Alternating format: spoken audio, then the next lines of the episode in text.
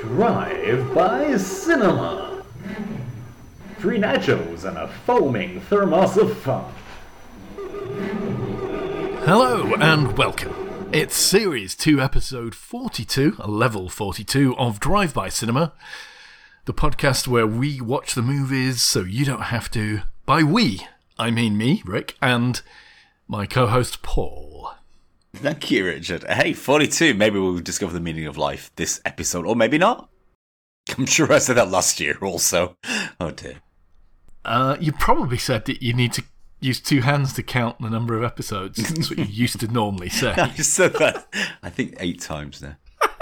if I, I, I don't need to use more than my hands to count that. Yeah, we established there are clever ways of counting that might enable you to do that. I mean, you could We just did, yes. four and two, couldn't you? Joints on your fingers. Yeah, you could do that. I'm sure some societies use that.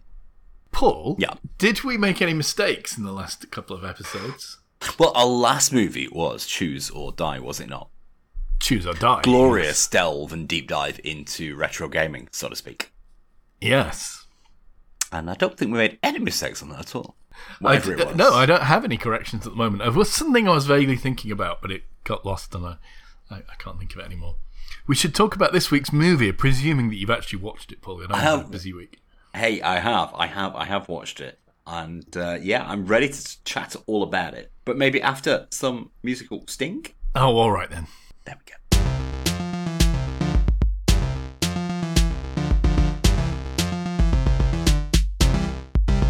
Okay then, Paul. So, what's this movie called? Uh, refers to notes. Uh, this movie. Brain buffers, brain buffers, brain buffers. This movie is called Dave Made a Movie. Am I right? A maze. Oh shit. Sorry. Can't get anything right. This movie is called Dave Made a Maze. Amazing. Yes. He didn't make a maze, as in the noun, uh, as in the, the verb amaze. He made a maze. Dave made a maze. A maze. And what's it all about? What's it all about this then? Uh, that's a really tough question. One that I don't think I'm entirely equipped to answer. It's all about this guy Dave, right? Yeah. He makes he makes a maze seemingly out of cardboard, but it's more a maze of the mind. I think eventually we find out. Oh. Also- It's a magical maze, or it's a surreal maze, or it's a transcendental maze, or it's So we're not exploring a, a maze, the physical geography. We're exploring no, no, we're not. We're not headed down to Hampton Court to you know to look at the uh, neatly neatly pruned bushes or whatever.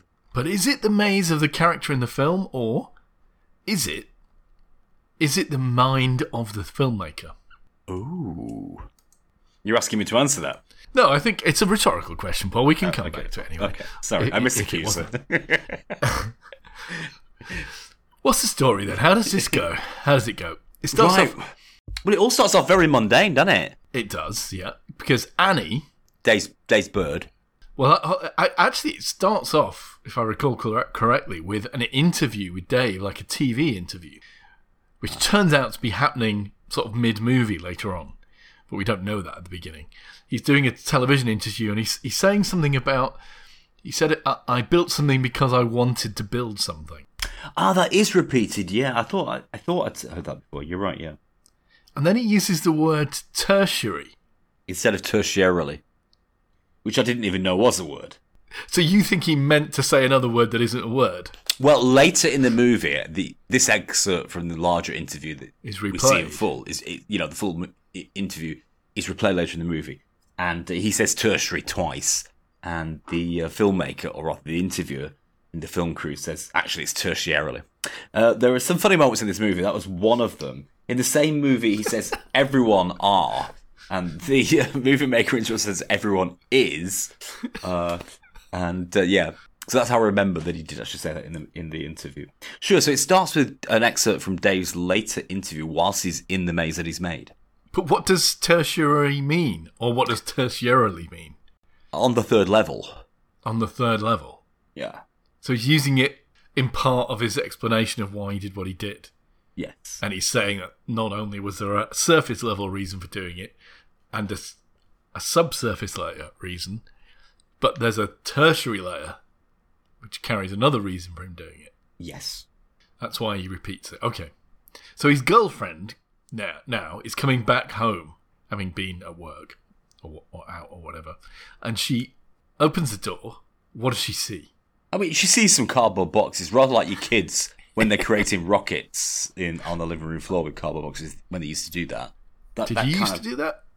Oh, definitely, yeah. But this is a rather extreme example of, of, of the genre, isn't it? You know, it's, it's quite well developed little sort of looks a bit like a little cardboard factory in the middle of the uh, sitting room floor or whatever.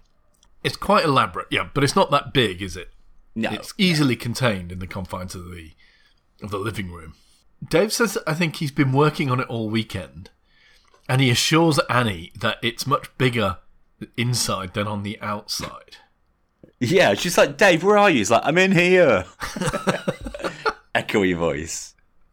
Well, where are you? I'm in here. It's much bigger on the inside than the outside. Well, Annie, he, seems to be having trouble getting out, and Annie says he should just break it down. And yeah, and then she starts making explore, exploratory forays into like, well, I'm going to come in and find you. He's like, no, no, no, no, you can't do that. Don't do that. You'll die. uh, so I mean, it's it's quite gigglesome to begin with, isn't it? Because it's like, oh, what do you mean? It's, it's some cardboard boxes. Why can't you come in?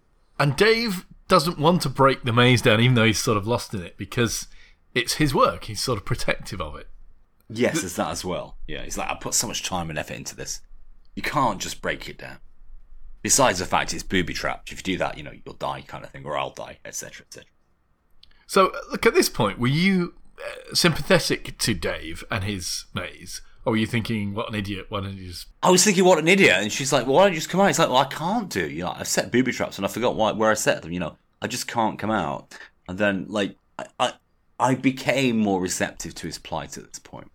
Right. But, you know, you get the feeling that Dave's, I wouldn't say a bit of a twat, but, like, maybe a bit of a slacker, you know, kind of thing. And so, one of the themes of this film is that he feels he can never finish anything. yes. And it becomes the main goal of the film, ultimately, to finish constructing the maze so that they can destroy it. Uh, but I guess that's jumping ahead a bit, isn't it? But that's one of the themes is, as you say, he, he seems to be a bit of a slacker. He seems incapable of finishing any, any project. And so the maze represents, I think, his failing in that regard in his life. Yes. And it's But also so- a chance to maybe to, to make a success of something that he has control over, whereas life, he doesn't necessarily have any control over yet. So he tells Annie to call Gordon, who's presumably a trusted friend. But Gordon just just doesn't just turn up on his own, does he? Weirdly. No, no he invites a whole party, doesn't he? Including, I think it's some Swiss or Scandinavian tourists for some reason. and Leonard, another friend, Leonard, yeah. and a talk radio guy called Harry. Harry, yeah, okay. Who later transpires is the guy who does the interview with Dave in the main. Yeah, so he's brought a film crew with him, a sound man and a cameraman, and he starts basically doing a piece, a journalistic piece about this whole maze situation. That's right, yeah.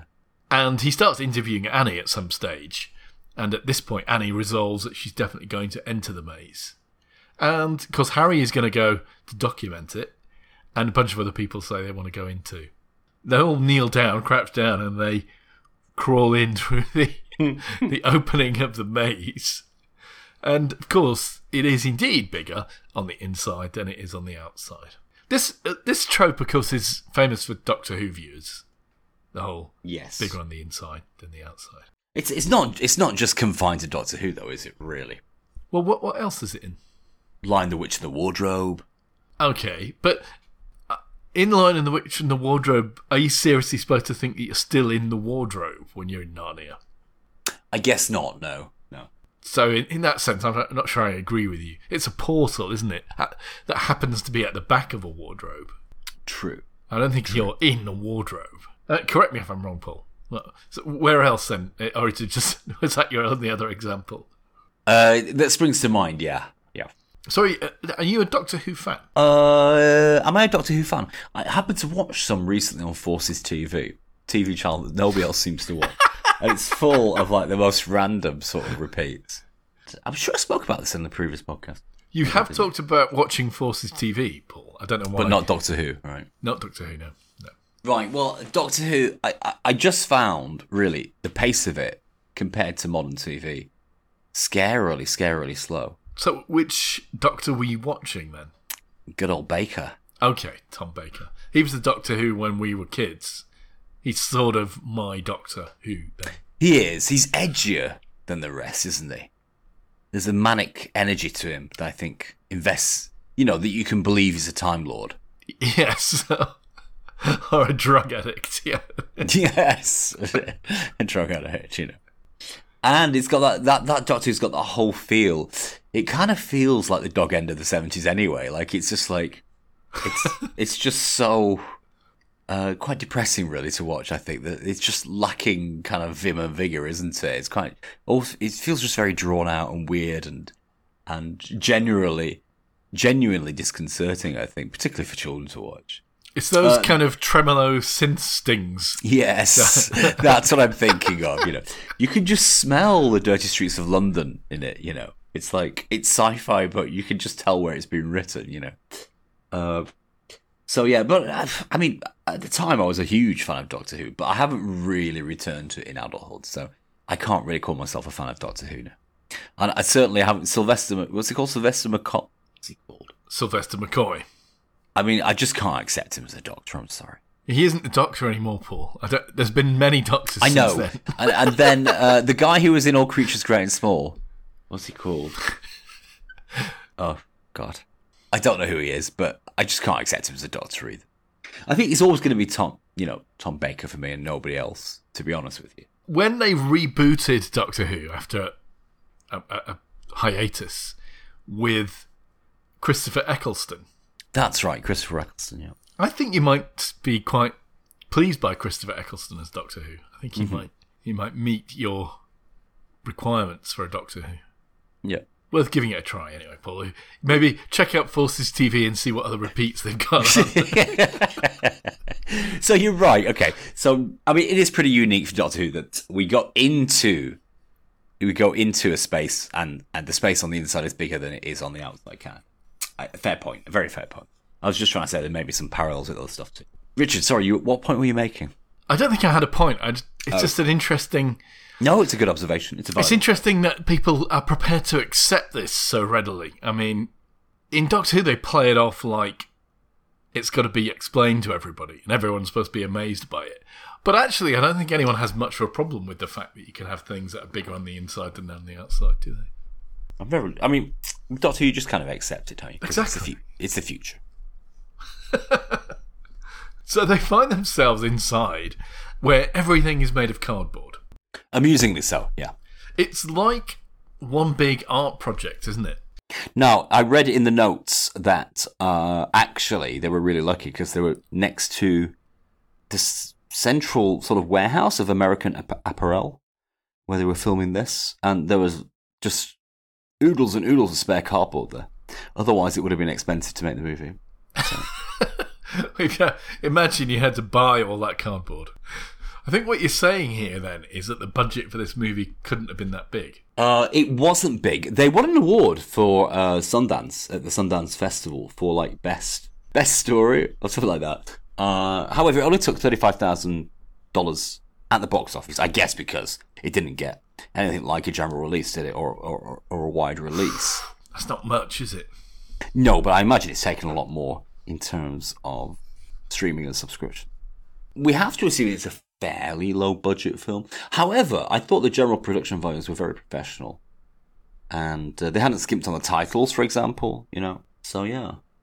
I don't know, really, in terms of how much they spent on it. Spent on it. It certainly doesn't tell me on, on online, uh, any easily accessible source, what the budget was for this movie.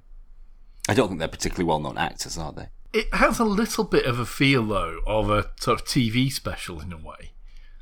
It- it- I suppose it's all because it's all done on little sort of sets, cardboard sets, literally cardboard sets. Uh, and, you know, you feel as though it could be made in a TV studio. Oh, definitely. Yeah. Yeah. Yeah. Although it, it is impressive what they did, it has a Yeah. weird feel to it. I find it didn't it didn't feel like watching a movie for me. It felt a bit like watching an art piece. I see. one of the side characters actually is played by a musician, a guy from OK Go. No way! I loved OK Go when they did that thing on the treadmills. Yeah, yeah, yeah. So, uh, yeah, OK Go are kind of famous for their videos, aren't they? They are, yeah. And I did feel like uh, th- really this film feels a bit like a very extended pop video, you know, a concept taken to its extremes. I'll tell you what it is like. It's a bit like Take On Me by a-ha. Well, then that's the ultimate concept pop video, isn't it? That's the animated thing that comes to life, isn't it? Take on Yeah. me, uh, and very famously changed, you know, kind of changed the game for music videos. Absolutely, yeah. Yeah. Completely changed the game. Although I don't know. I think Duran Duran might have changed the game with things like Rio, just so you, you changed the game in a different kind of way. You know, with their extremely high production value stuff like Rio and stuff like that. Duran Duran, although they did some crazy things and certainly spent some money, at the end of the day, it's still the band standing in front and singing, isn't it? Well, posing in pastel. Uh, really nice pastel, though. Way before Miami Vice did it. Whereas uh, a-ha, they tell like a complete story. It's like a miniature movie, isn't it? Told through the medium of animation. Richard, Duran Duran are singing at the front of a 60 long foot schooner. Come on. Living the high life. Then they, you know, they sip off, they, they slip off and uh, sipping cocktails in a setting sun in the Bahamas. You're talking It's about just- Rio here, aren't you? Oh, fabulous. Yeah. All right. So what happens in this maze? Well, okay. For me, there are like, I guess there are maybe five or six stages to them entering the maze. Dave ain't there. Yeah, they're gonna gonna find him. So they all say we're They can hear in. him though. He's shouting at them. Yeah. But there's a maze to get through, yeah, okay. His mates and the presumably some of whom are also on the then no, I mean I don't think the people on the TV team are his mates, are they? They're just mates of his mate. Well, Mates they of work mates, with I think. Yeah. work with his mate, yeah, okay. So they head in, uh, along with his girlfriend, uh, whose name I've forgotten, I'm really sorry. Annie. Annie, And okay. they find a button, a red button, that they can push. Yes. And when you push it, it punches Gordon, which is funny. So he's the first of the gang to get hurt, yeah. But I don't think he dies at this point, does he? And then they find a giant keyboard where Annie finds she can walk through the black keys like doorways. It's Oh. a vertical like keyboard. And by keyboard I mean like a musical keyboard, not a QWERTY keyboard. Has Bryn died at this point? No, I don't think so. And then they find that they're in a room full of scrap paper. Like it's all like screwed up paper forming a sort of ball pit, kind of a C. There's a giant mouth at one end of the room. And for some reason, I think, I don't know why, they decided that the way to get out of this room is sensibly by going through the giant mouth, which is sort of chomping. Well, it's a good guess. It's a good guess. Do you know what I mean? And then the film team get attacked by a giant origami swan. That's right. Yeah, I forgot about that. Have you written this down, Richard? Of course, My I had God. to write- this down. Yeah, Oh, it's good. Somebody's done their homework. In many ways. No, so what- Gordon gets hurt at this point, doesn't he? And he loses his body and he's just left with a head. Is that right or something? I, I don't remember that. Does that happen? Yeah. I thought Gordon gets gets through this okay. That happens. Is it Gordon? I'll, I'll have to check it out. Sorry. Continue with your with your brief synopsis of what's going to happen because none of this I remember. I'm about to I'm about to butt in rudely as soon as I understand anything or remember anything that happened in the movie. And none of this, like, well, I do remember now you mentioned it, but it wasn't going to be any part of my explanation of what happens in the maze. Well, the crew interview Annie about Dave's importance to her and stuff, like a you know a headshot that they would insert into the documentary about it. Are are we supposed to? Do you think we're supposed to conclude that this film is the documentary? No, it can't be because we see the cameraman. No, we're not supposed to conclude that. Then there's a very enthusiastic lady who came into the maze with them, but we don't really know much about her. And the reason for that is she stepped on a foot plate, which is kind of shaped like a foot, but sticking up out of the ground like a pedal. And she, Oh, her name is Jane. I remember this bit. Yeah. so she, she steps on it, uh, like a circular saw shoots out and slices her head off. And all this red paper yeah. tape This is out. amazing. Now, last last movie we had a guy who was killed, and instead of spewing blood, he spewed videotape. But here we get her just turning into cardboard as a whole. Basically, is that right? This happens several times, doesn't it? They they turn to cardboard. Okay, so I was wrong. It's not Gordon that gets hurt, it's Greg. But I don't really know who Greg is. Yes, Greg and Bryn, the couple, and I think I think Greg is the one played by the OK Go cast member. Um, Whoa. I think that's right. Greg and Bryn are playing hide and seek in the maze. Just to interrupt, sorry, just hold your thought, Richard. Danger, danger, electricity. What was the name of that band who were like at the same time as OK Go doing like Danger, danger, high voltage. voltage, electricity every time we touch? They were like of that kind of quirky. Is that Electric Six? Electric Six, yeah. Sorry, continue. Just a brief unconnected memory there. I, I connect the two bands together. Okay, going Electric Six. I kind of watched them the same year on YouTube. So. Greg and Bryn, Greg and Bryn, yeah. the loved up couple, are playing hide and seek in the maze, as you do in a maze with your significant other. And Greg trips on a string tripwire, and he gets spiked on cardboard tubes that have been sort of hammered into a board or something, like, like a Vietnamese Vietnamese uh, pit trap.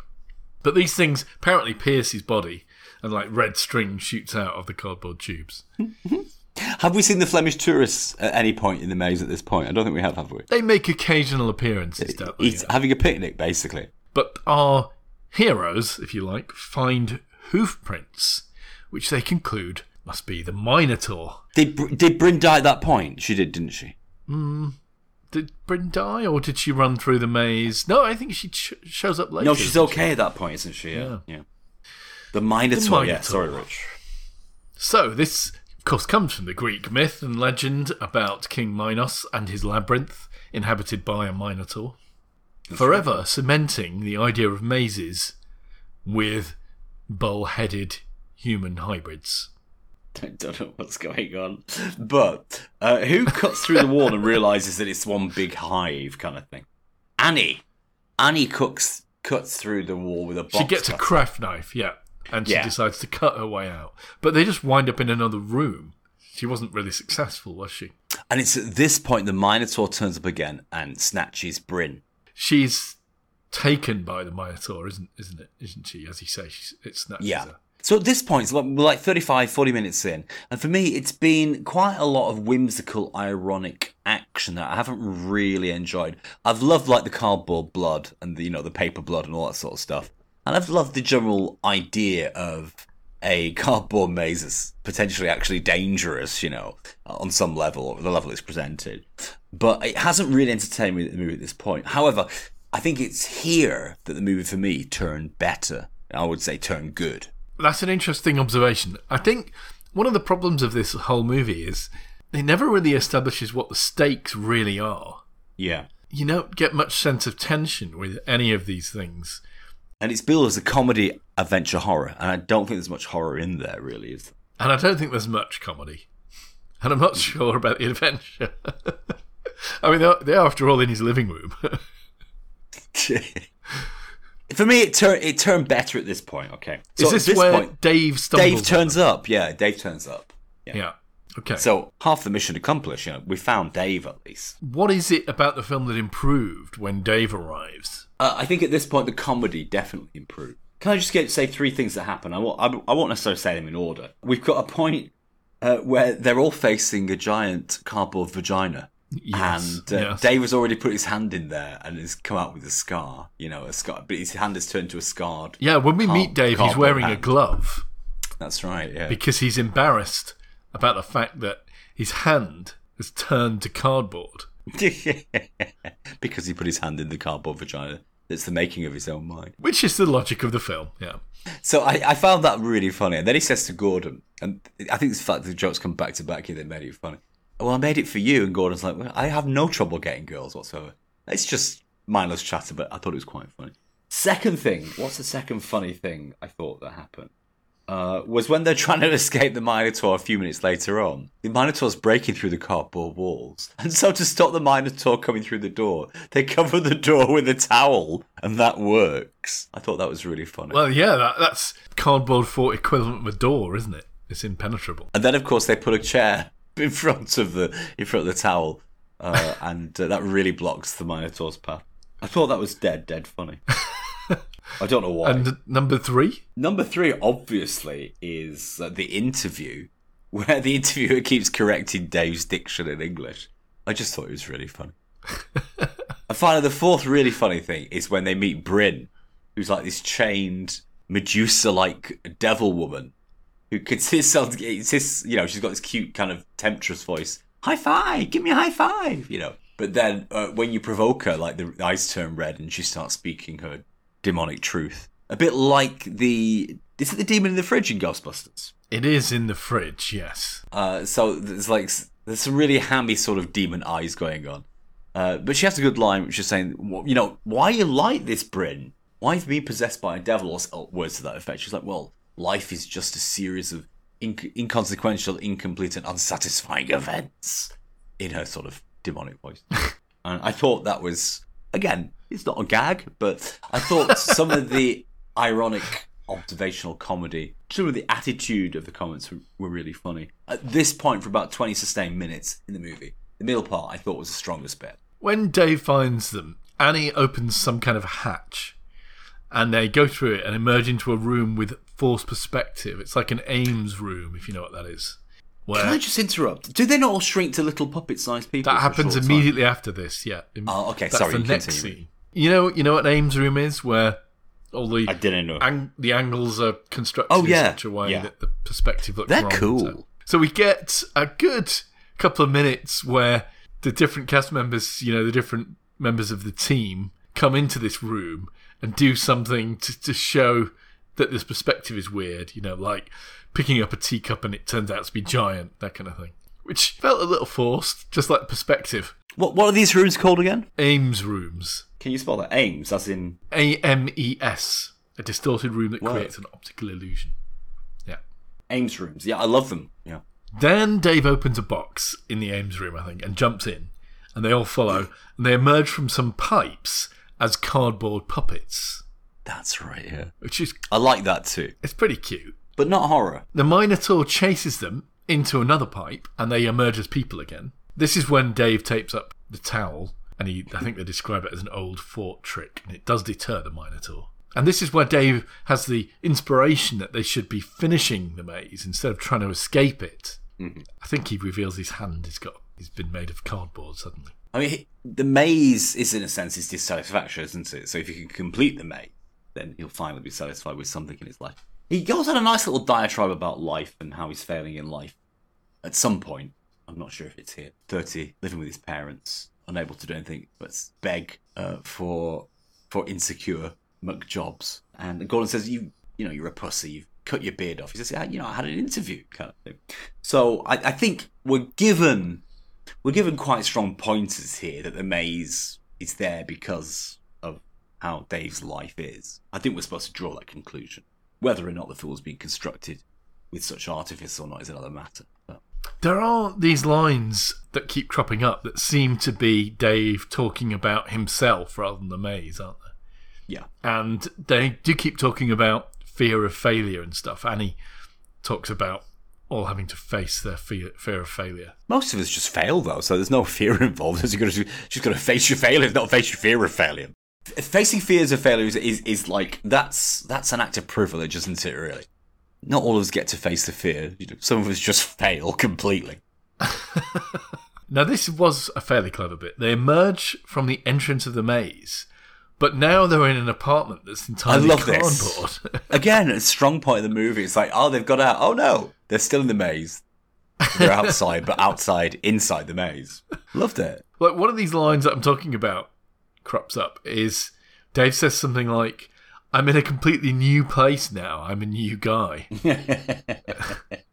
but anyway, he determines that they need to build something called the chrysalis, which I suppose they mean by the, the center of the maze. But of course Chrysalis, maybe like the boss, the boss level, I think. But a chrysalis, of course, is also the site of a metamorphosis of you know ah, into a it is indeed. from a caterpillar to a butterfly, isn't it? It is indeed. Yeah. But generally, I thought you know circles within circles, wheels within wheels. You know, down shoots into a smaller world, back into a big world, into the outside, that's still in the inside. You know, these windmills of my mind stuff, I thought was done on the whole really well. You get the idea. You know, this is somebody whose neuroticism and worrisome, ceaseless, ceaseless tinkering of his own mind has, has left him directionless and confused and trapped. So, so yeah, I thought that came across eventually, but not immediately, unfortunately, for this movie. Uh, as you say, they find Bryn tied up and all cardboarded. this is funny, though. And as you say, she's yelling out for high, high five. Did you not like this, or do you just find it annoying? But I don't know what it means. I'm constantly It constantly doesn't. bothered No, in this it doesn't film. mean no. It doesn't mean anything. It's just really funny. She's like this really crap demon trying to disguise herself as a human by saying high five in a really robotic way. I, I, I thought it was funny. I'm sorry. It, it was funny. You'd have to apologise for liking it. I'd love to understand it. Am I trying to see too much of a meaning in a film that's Well, really? I think you've hit on the point. You know, it's it's a fun, but it, it's it's digging at the fact that you know when we watch horror movies, we're not watching horror, and we're not even watching simulacrums or you know reinventions of horror or representations of horror. We're simply looking at movie direct, movie director, movie writers' really crappy ideas to make a movie. And I think Yeah, uh, that kind of that did come through. Now you've mentioned it, that does come through in the movie if if you care to notice it. Well, also, you know, the whole idea of making everything out of cardboard, Brilliant. in a way, That's good. It's, Come on.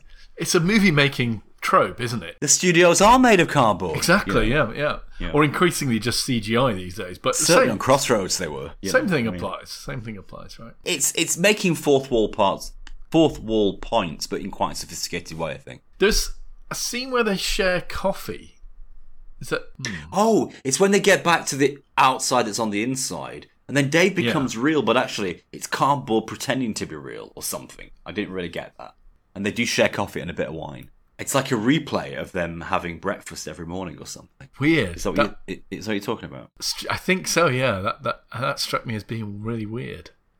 I think that's talking about them facing reality so that Dave can get out of the maze, isn't it? Something. So then Dave and Annie create a chrysalis, which hmm. they describe as the power source. With only one intention to destroy it. Yeah, so a clever, a nice idea here, isn't it? That the way to destroy the maze is to destroy its power source, but actually it didn't have a power source because Dave hasn't finished the maze. so now he makes the power source so t- he can Again. destroy the maze. Some really good, silly, riotous gags, I think, going on. and Annie starts cutting to the center with a katana. Bryn becomes a giant hand,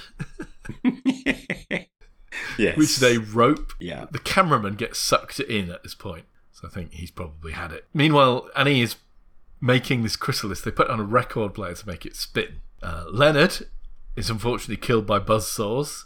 Ah, that's a Zoetrope, isn't it?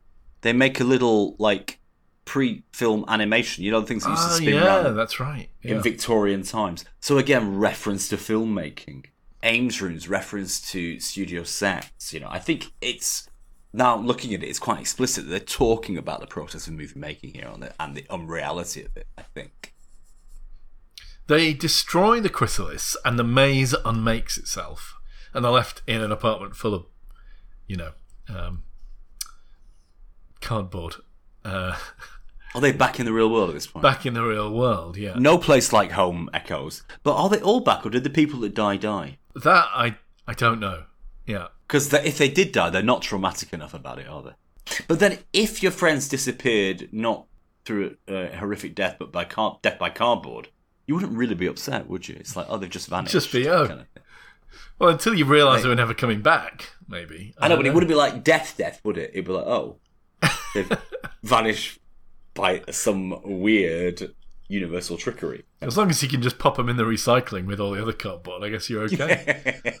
Because I thought we'd have hints of like little hands still creeping through the discarded cardboard, but we didn't. So it's it's just left unfinished, isn't it? You well, they clean up. the- They do put everything in the recycling, and then the Minotaur emerges from the recycling pile. holding a sign. What was the sign saying? I don't know. Ah, I hope it wasn't a cue for a sequel.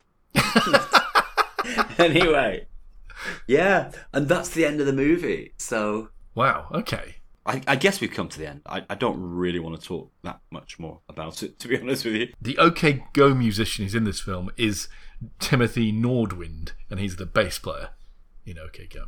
Whoa. I mean, it gets great reviews on the aggregators. Rotten Tomatoes, 86%. Reviews, uh, rating by viewers, 7.5. Uh, great scores elsewhere, Metacritic, 60 out of 100.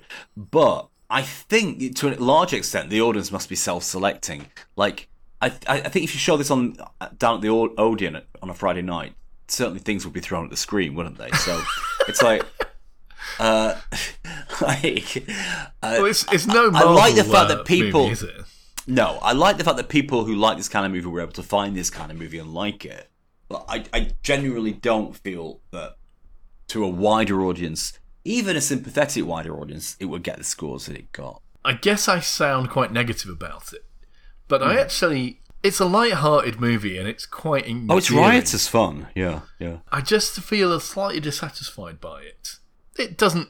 I've got no right to expect this film to satisfy me, so I I don't feel wronged by that. But there's something about it that doesn't totally. Sit. Well, the fact it wasn't trying to say anything whatsoever. Well, and if it was, it didn't communicate it Say me. it didn't communicate it well at all. Yeah.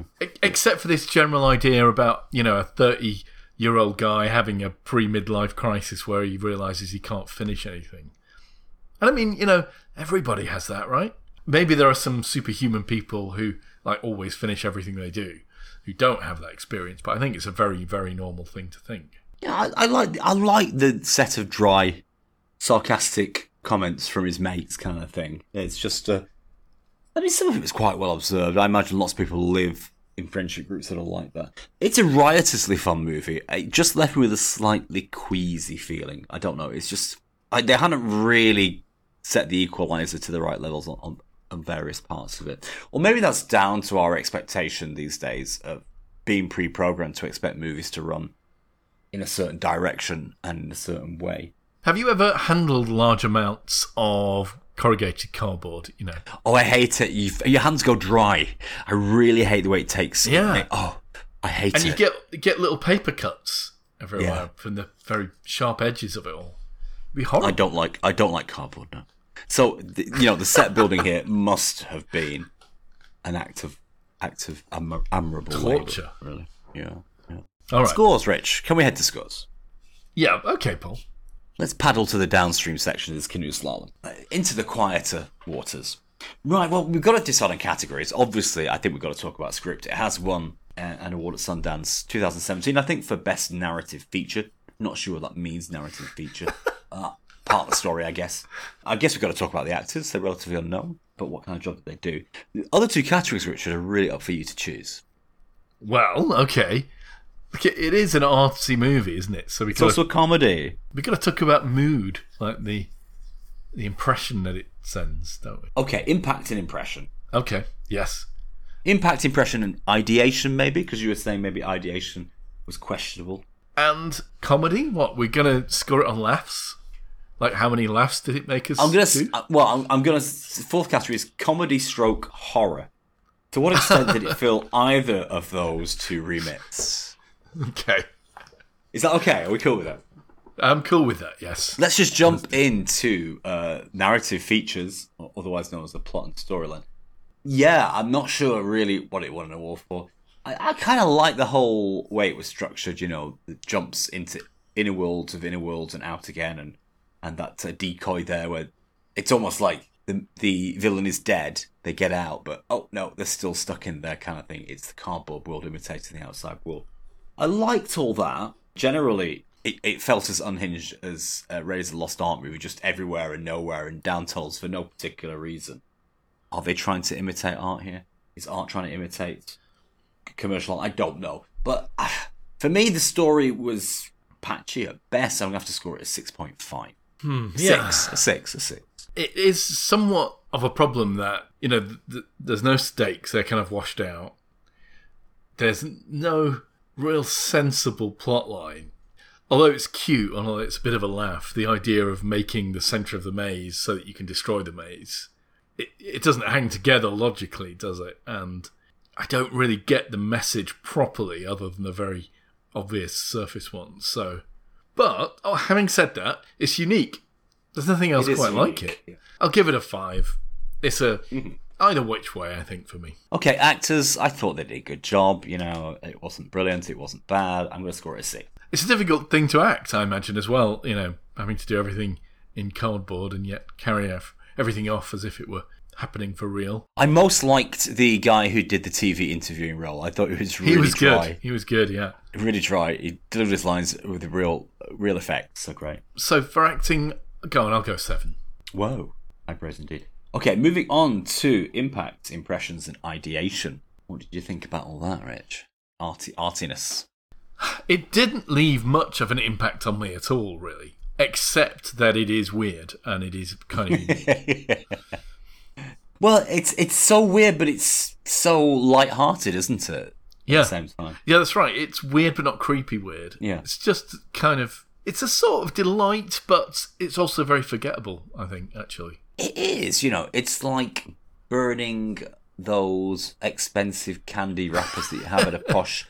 Do you know the, you know those posh posh sweet shop at the end of a really posh Italian meal, and you light the wrappers and they float up like little like little butterflies and then flutter away into ash. It's like that. It's like a little frippery. It's like it's like glowworms in uh, on the beach, or not the beach, whatever you call them. Glowworms in the night kind of thing, isn't it? Really, it's it's enchanting, but no more than that, really. Yeah. What was I tell you what something I didn't like? Hmm. In the flat, one of the people who ended up coming to the party or invited there was a homeless guy. Yeah. And- he knows about cardboard. That's it. That was the joke that they went for. He's like some kind of cardboard expert. That's a bit off, isn't it? I didn't days? like that. I didn't like that at all. And he spent the mo- all of the movie not in the maze, but outside, like raiding the fridge. That's it. I don't know. I, I mean, it, maybe in a National Lampoon movie, but like, where you know, there's an idea that the the the, the humor's going to be a little bit off and outre, but I don't think ever they were going for that feel, were they? I've got to give it a four here.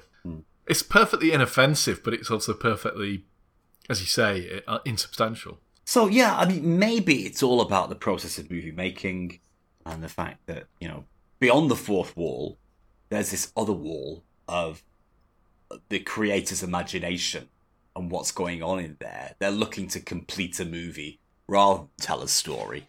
Maybe they're trying to say something like that, but they, they didn't say effectively. The only impact it had on me was, and the impression, both of them, was the idea that you know it's it's this little two-hour piece of fancy that occasionally delights and certainly entertains, but isn't much more than that. I'm going to give it another six, I'm afraid, for this scoring sixes all the way through. Finally, Richard, comedy slash horror. Did it fulfill either of those remits? It's not horrific, is it? There's no, No.